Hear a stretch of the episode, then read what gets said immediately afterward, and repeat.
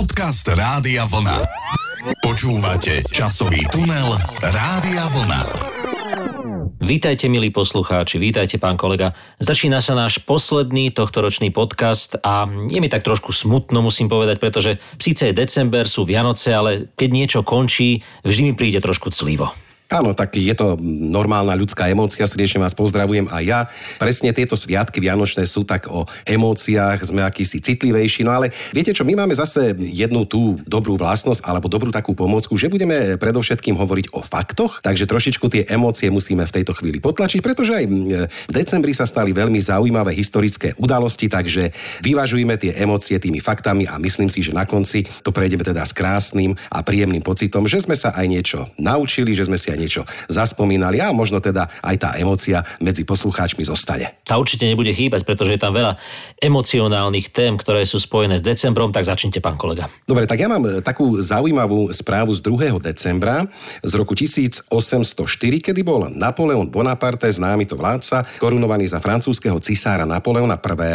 v katedrále Notre Dame v Paríži. A predstavte si, že už o rok na to, v roku 1805, v bitke troch cisárov pri Slavkove zvíťazil zvíťazil nad spojenými silami rímsko-nemeckého cisára Františka II. a ruského cára Alexandra. A prečo to celé hovorím? Pretože toto celé, alebo táto bitka viedla k uzavretiu tzv. Bratislavského mieru, ktorý e, bol podpísaný 26. decembra v Bratislave.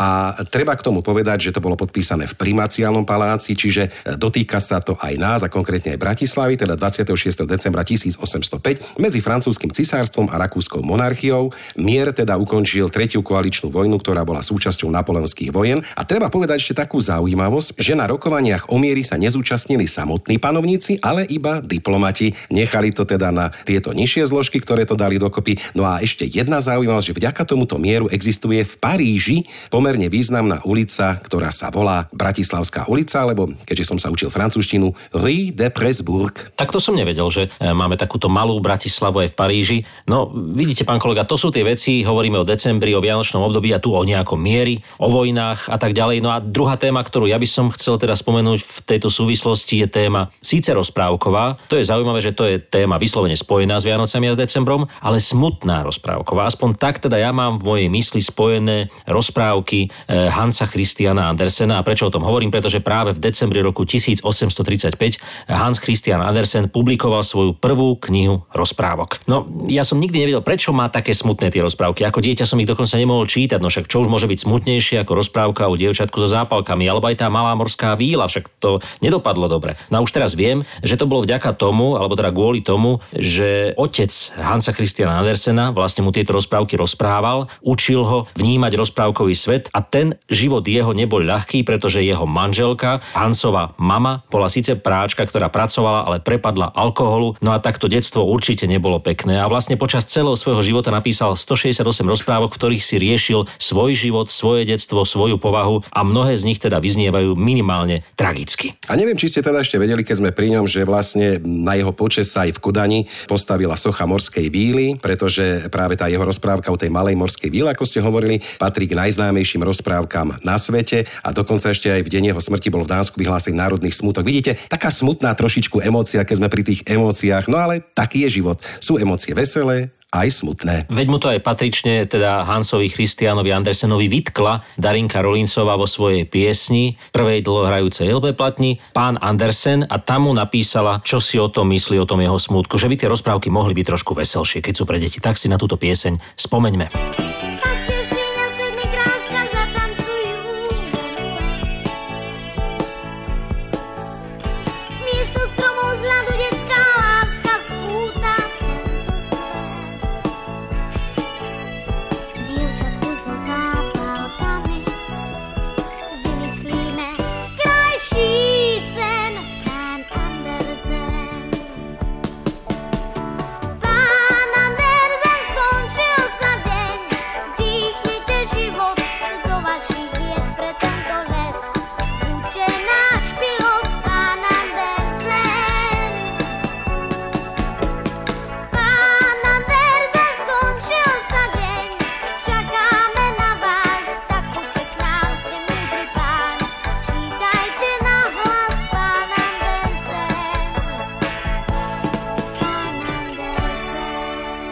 Toto kedy videl smutné rozprávky písať. No ale smutná bola aj decembrová história v roku 1931 v bývalom sovietskom zväze, konkrétne v Moskve, kde sa teda tedajší vladár a pán celého tohto kraja Josif Vysarionovič Stalin rozhodol, že zrovná zo zemou chrám Krista Spasiteľa v Moskve a týka sa ma to trošku osobne, lebo naozaj navštívil som tento chrám, čo je zaujímavé. Bol som tam na Eurovízii pred niekoľkými rokmi, vtedy keď sa ešte tam dalo chodiť, aj keď to neboli mnohé príjemné pocity, ale o tom potom. Skrátka, navštívil som tento chrám, nevediac, že je to vlastne novo postavená kópia toho bývalého chrámu, ktorý tam teda stál pred rokom 1931.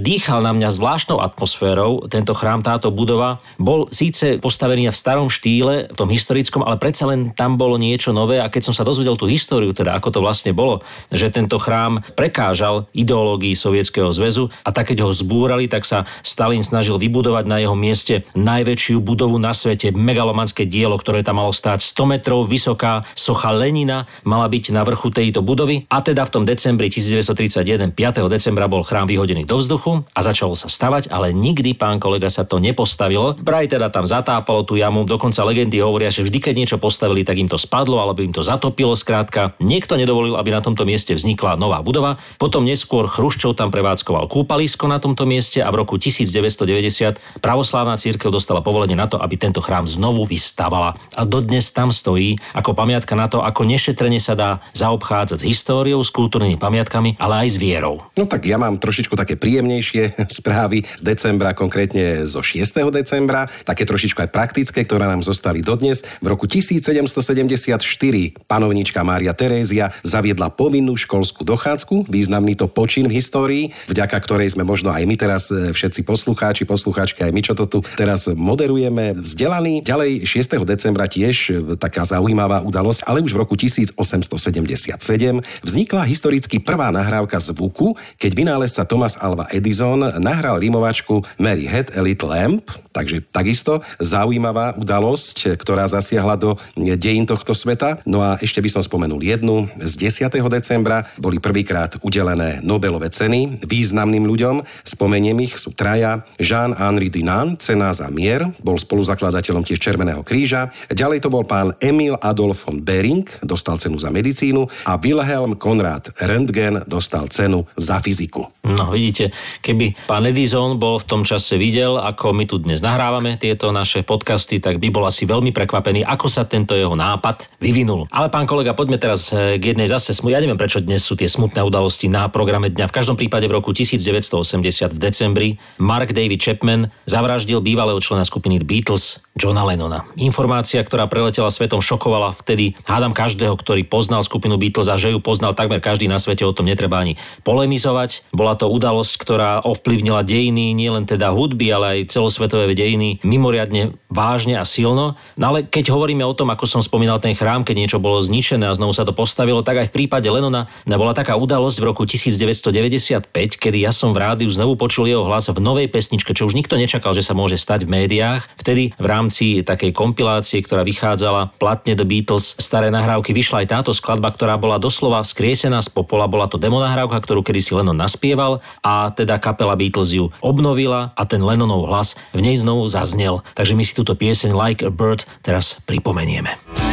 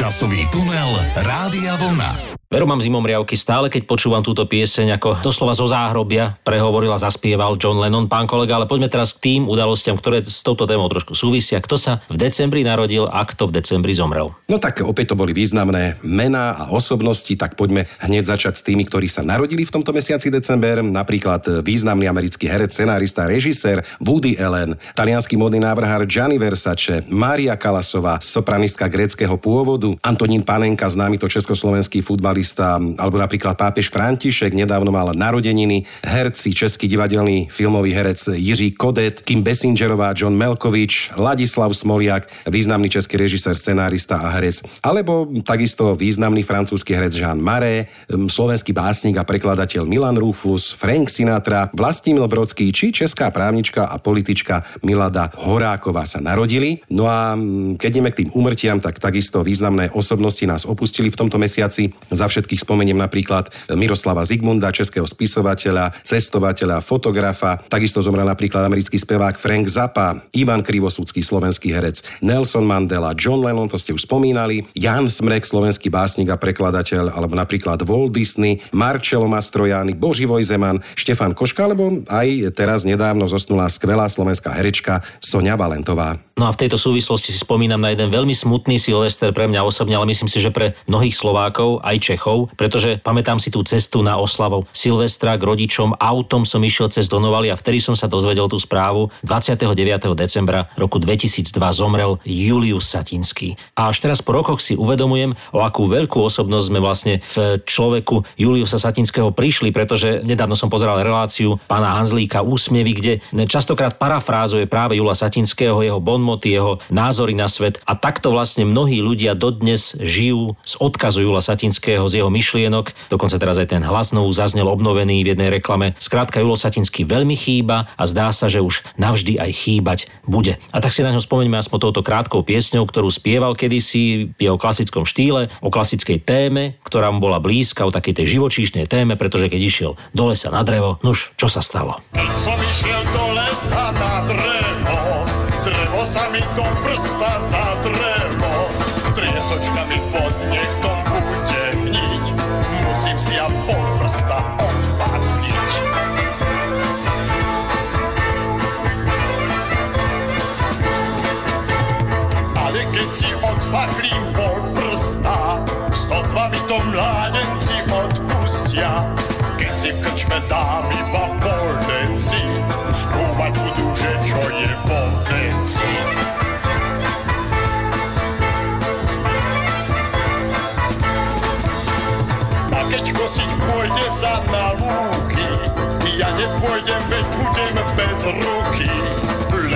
Koste, ale ja ako pán, jednou rukou vínečko popíjam.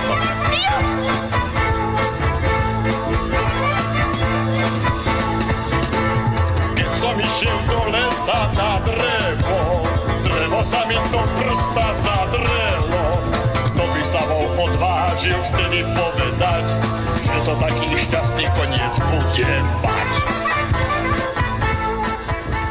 Veru tak, pán kolega, Julo Satinský bol nenapodobiteľný, aj zostane nenapodobiteľný. Však e, vidíte, mal aj to šťastie, že sa dostal do českej komédie storočia, ktorá určite pôjde aj počas týchto sviatkov e, v našich televíziách. S tebou mne baví sviet. Takže chvála Bohu, že sa to všetko zachovalo e, na týchto nosičoch a že si ho môžeme vlastne, dá sa povedať, každý deň takto sprítomňovať. No a pán kolega, keď sa nám blížia tie Vianoce a keď už spomíname na december, tak mám tu jednu takú zaujímavú informáciu. Opäť sa týka Thomasa Alva Edisona, ktorý 22. decembra v roku 1882 zhotovil prvý elektricky osvietený vianočný strom. Tak to musela byť veľká paráda a udalosť. No darilo sa pánovi Edisonovi v decembri, zdá sa. Áno, a to sme ešte neskončili, ale jednu správu si ešte teda nechám na neskôr. No a deň pred štedrým dňom, možno tí, ktorí vedia, vedia, ktorí nevedia, sa teraz dozvedia. V roku 1888 si Vincent van Gogh odrezal ucho. Je to taká známa udalosť, ktorá sa traduje. Údajne teda hovorí sa, že trpel psychickou poruchou poruchou. No a podľa inej teórie mu kus ucha usekol šablou pri hádke maliar Paul Gauguin, jeho veľký vzor a len pred políciou tvrdil, že si ho odrezal sám. No neviem, možno sa už e, skutočnú pravdu nedozmieme. V každom prípade o jedno ucho prišiel, no a to je informácia z 23. decembra 1888. Určite to bola láska, keď to tak spieva aj skupina Elán. Určite to tak bolo, ale nie o Eláne som chcel, pán kolega. Chcel som ešte o tom, že tie Vianoce a ten december tých rokov mali jednu spoločnú vlastnosť a tu získali po roku 1948 v Československu, že keď teda nastúpili k moci komunisti, tak sa výrazne z toho decembra začal vytrácať Ježiško. Neviem, či ste to všimli, aj keď ste vy boli mladí, tak Ježiško nefiguroval v našich Vianociach, teda oficiálne, rozhodne nie. No a začalo to práve v tých 50. rokoch, kedy ešte najprv chodil Mikuláš k tým deťom, postupne Mikuláša vytláčal ten dedom mráz alebo ded Maroz, ktorý prišiel z ďalekého východu zo Sovietskeho zväzu, od sovietských pionierov, ktorí ho teda poslali až k nám. Takto oficiálne to bolo prezentované. Sprevádzala ho snegu ročka, snehulienka a tak ďalej. Samozrejme Mikuláš a Čert už v 50. rokoch nechodili vôbec. No a zaklincoval to teda prezident, tedajší prezident Československý v roku 1952 na Vianoce, kedy e, zaznel ten jeho známy príhovor o tom, ako Ježiško zostarol, ako mu narástla brada a stal sa z neho Ded Maroz. No, pripomenieme si tento príhovor, pretože bol by mimoriadne úsmevný a bizarný, keby nebol sprevádzaný práve tými tragickými udalosťami, ktoré sa dennodenne diali v týchto rokoch spoločnosti. No ale asi je dobré si to pripomenúť, k čomu bolo možné až dospieť v rámci politiky jednej strany. Malý Ježíšek, ležící ve chlévě, na slámě, vedle volka a oslíka, nad chlevem zářící betlemská hvězda, to byl symbol starých Vánoc. Proč? Měl připomínat pracujícím a bědným, že chudí patří do chléva. Proto také v době kapitalistického panství, kdy bohatí vládli a chudí se drželi, pracující na mnoze ve chlévech bydleli a jejich děti se tam rodili. Doby se ale změnily. Nastaly mnohé převraty. Ježíšek vyrostl, zestaral, narostly mu vousy a stává se z něho děda mráz. Nechodíš nahý a otrhaný, je pěkně oblečený v beranici a kožichu.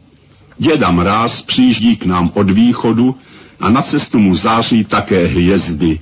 Nejen jediná betlémská, celá řada rudých hvězd na našich šachtách, hutích, továrnách a stavbách.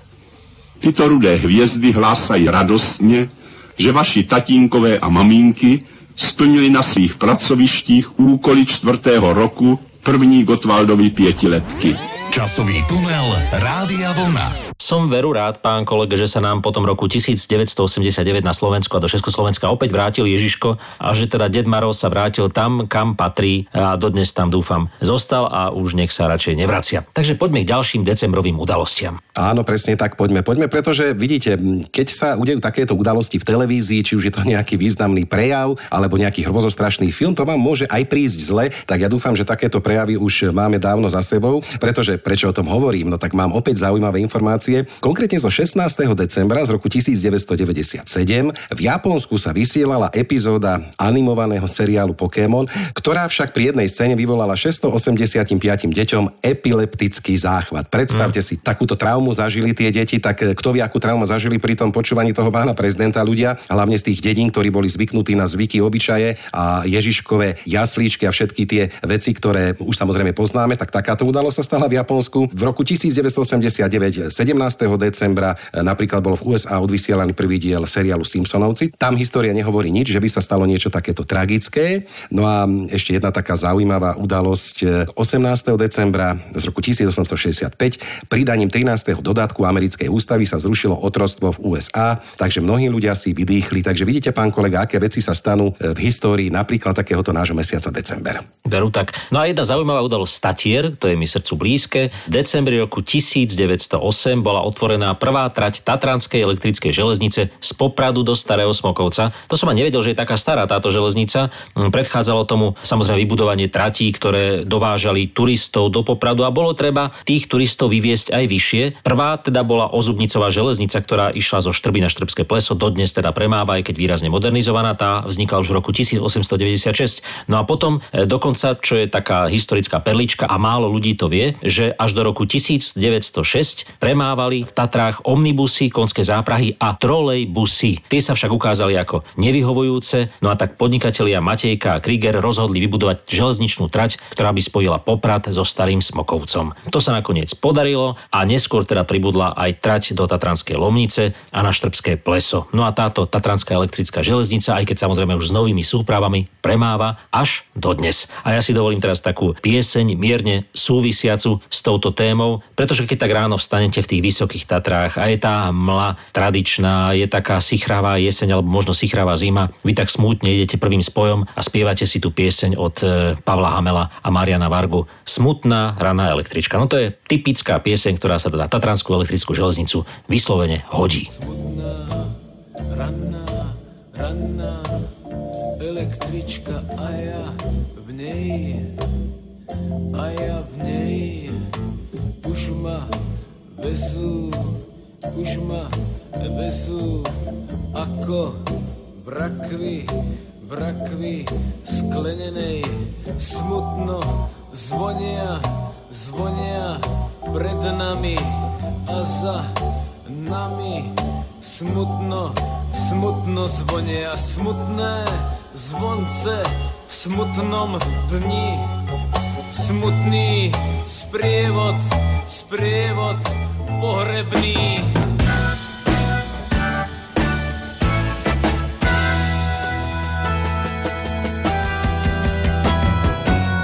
Vždy, keď idem takto k tebe, vždy, keď idem takto k vám.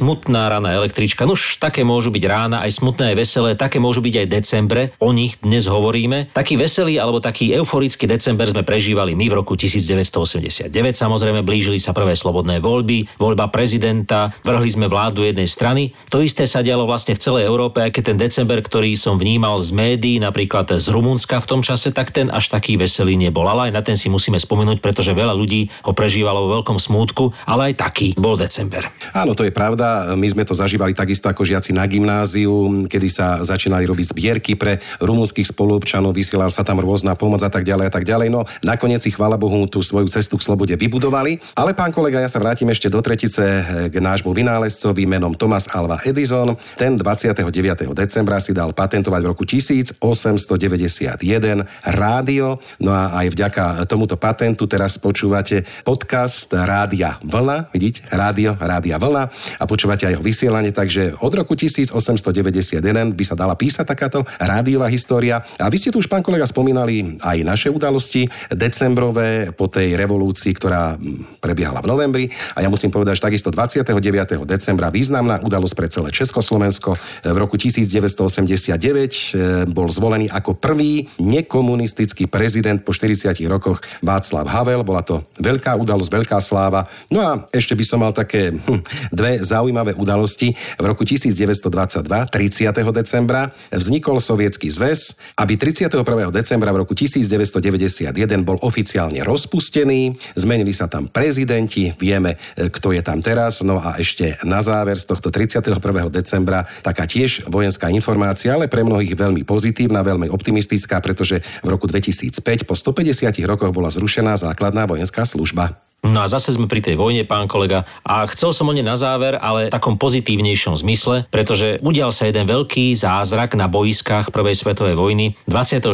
decembra 1914, kedy sa nad časťami nemeckých zákopov na fronte začali rozsvecovať tlmené svetlá. Boli to vianočné stromčeky, ktoré cisár nechal poslať do zákopov, aby tým trošku zvýšil morálku bojúceho mužstva. No a títo nemecké vojaci začali rozsvecovať stromčeky, začali spievať koledy, keď to Briti a Francúzi tých svojich zákopoch e, počuli na frontovej línii, tak najprv neverili vlastným ušiam, mysleli si, že sa jedná o nejakú provokáciu alebo o nejaký úskok. V každom prípade už o chvíľku pochopili, že naozaj títo Nemci len chcú sláviť ten sviatok narodenia Krista, ktorý sa oslavoval v domácnostiach, keby sa nebojovalo. Pridali sa k tomuto spevu, postupne sa pridávali všetci tí, ktorí v tých zákopoch boli, až sa jeden veľký odvážlivec osmelil vystúpiť zo zákopu a takto potom ho nasledovali aj ďalší a vznikol jeden veľký mier, jedno veľké vianočné prímerie, ktoré dodnes sa traduje a počas tohto sviatku odložilo na krátky okamih zbrane zhruba 100 tisíc mužov. Netrvalo síce dlho, niektorí ho e, hneď pod dní ukončili, niektorí ho udržiavali až do nového roku. V každom prípade sa udial naozaj jeden veľký zázrak, ktorý mal potom ešte, bohužiaľ, ešte tragickejšiu dohru, pretože tie boje po tomto Silvestri roku 1914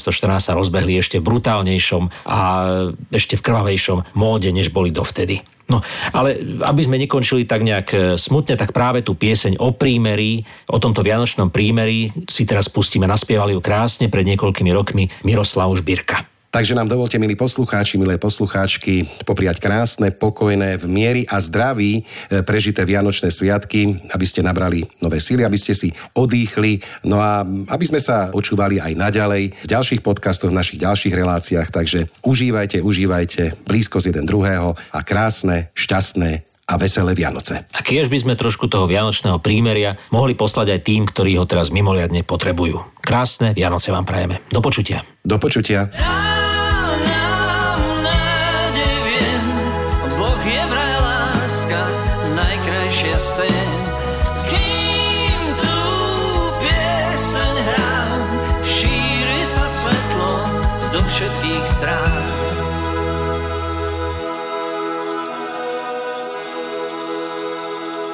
Opäť sú tu Vianoce a verí len ten, čo chce.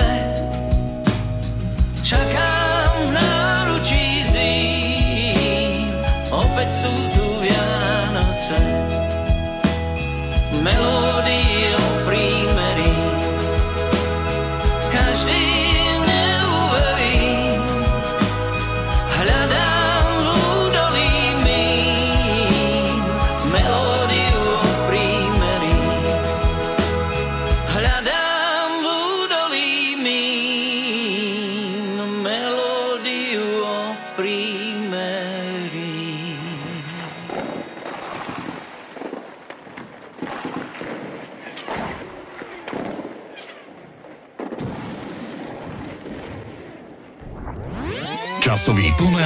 Rádia Vlna.